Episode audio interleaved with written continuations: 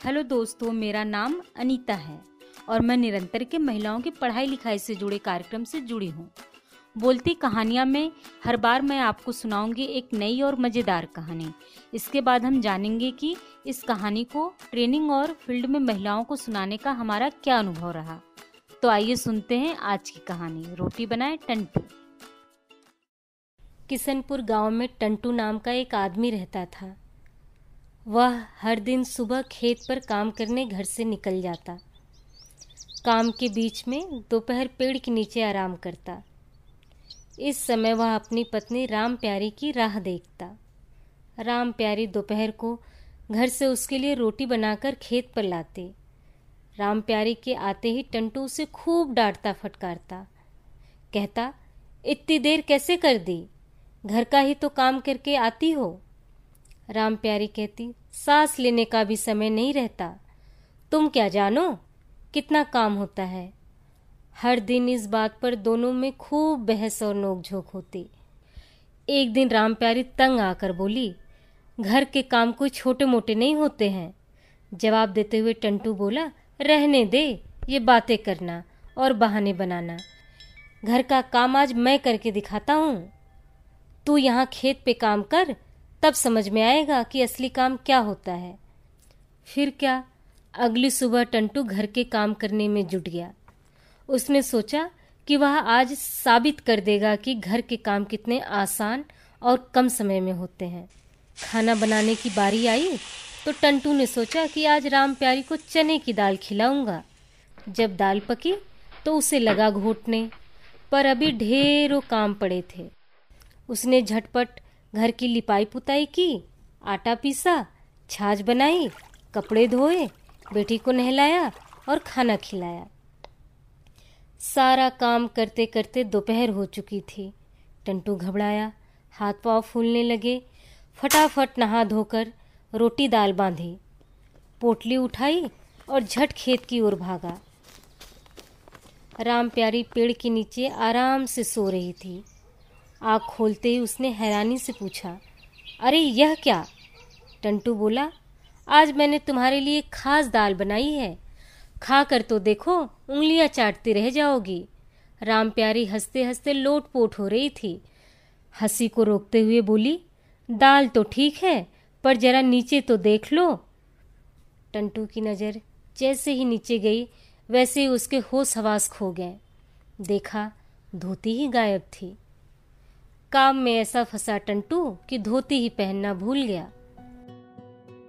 अभी आपने सुनी रोटी बनाए टंटू कहानी। अब जानते हैं कि जब इसे साक्षरता सेंटर की टीचर और सेंटर में पढ़ने वाली महिलाओं को सुनाया तो उन्होंने अपने किस तरह के अनुभव हमारे साथ साझा किए।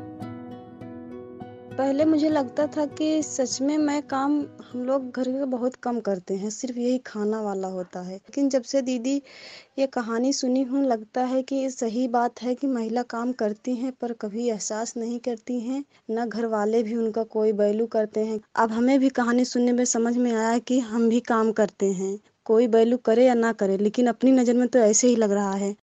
महिला पुरुष दोनों घरे बाटेन भले, लेकिन ज़्यादा काम महिला पड़ा था। पुरुष काटे जही हाथ बटही तो वहीं से यही नही खही, खटिया लही, महिला ही वहीं से यही तो घरे काम करी है। घरे में खाना बनाओ माजब धो लड़किया नहवाओ खाना खियाओ गोर कोर डारब कोर बालब घास पात लई आओ फिर काटे चली जाब, कपड़ा धो पछारब। पुरुष भरे काम कह के आन घरे सोई गए फिर खाई पी के। बराबर न कटी हो कुछ देर बीड़ी पीही, बैठे रही, पेशाब करी हम सब वही जुटिन रही थे वहीं में कवन नशा हम सब करी थे उठी थे चार बजे, सवेरे थे, बर्तन धुली थे, चाय बनाई थे, फिर भैंस लगाई थे, गोबर काढ़ी थे, गोबर पाथी थे, खेते में जाई थे।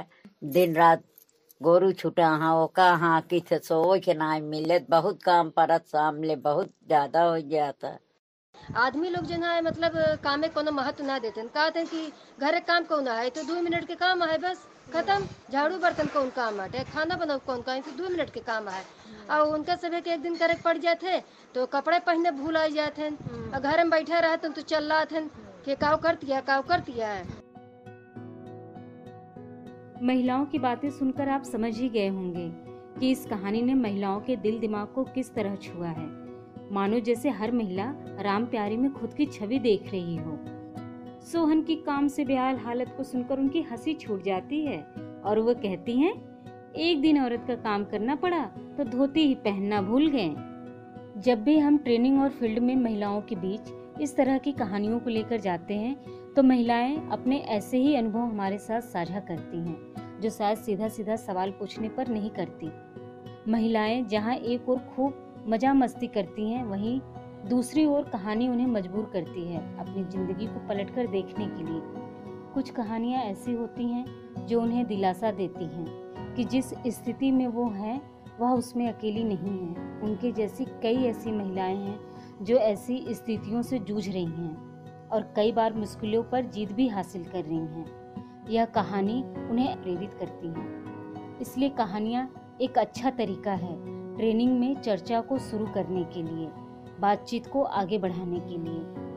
अगर हम आज की कहानी को देखें तो पाते हैं कि यह तो घर घर की कहानी है। घर का काम ही ऐसा है, चाहे जो हो जाए, वह कभी रुकता नहीं। मगर फिर भी यह काम किसी गिनती में नहीं आता। औरतों को हर दिन सुनना पड़ता है, तुम करती ही क्या हो? मगर क्या वाकई में घर का काम इतना आसान होता है? क्या इसे करने की ज़िम्मेदारी सिर्फ़ औरतों की है? जब घर सबका है तो घर का काम सबका क्यों नहीं?